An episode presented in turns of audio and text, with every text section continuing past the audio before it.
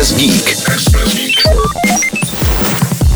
TikTok se dobrovolně vzdal aspektu, který ho odlišoval od ostatních platform z videí. Sociální síť potvrdila, že nově bude moci všechen obsah být dlouhý až 10 minut, což je výrazné prodloužení. Původně to bylo 60 sekund, s těmi začínal. TikTok se ale snaží měnit.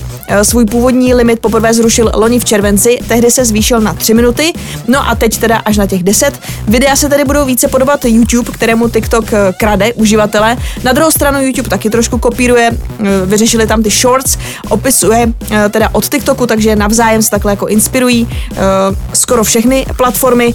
Měl by právě, co se týká stories, prodlužovat i Instagram. Výsledkem ale je potom riziko, že vlastně nikdo už nebude mít nic, čím by se vymykal od ostatních. Jinak TikToku nevyšel timing, načasování vyvolalo mezi uživateli úvahy, zda je vůbec správné. Aktuálně totiž zuří na internetu ohromná dezinformační válka kvůli ruskému vpádu na Ukrajinu a TikToku se samozřejmě nevyhnula. Agentura AP konstatuje, že Rusko tuto síť začalo hojně zneužívat k šíření svých narativů. Videa osočující Ukrajinu z nekalostí mají i desítky až 100 miliony zhlédnutí.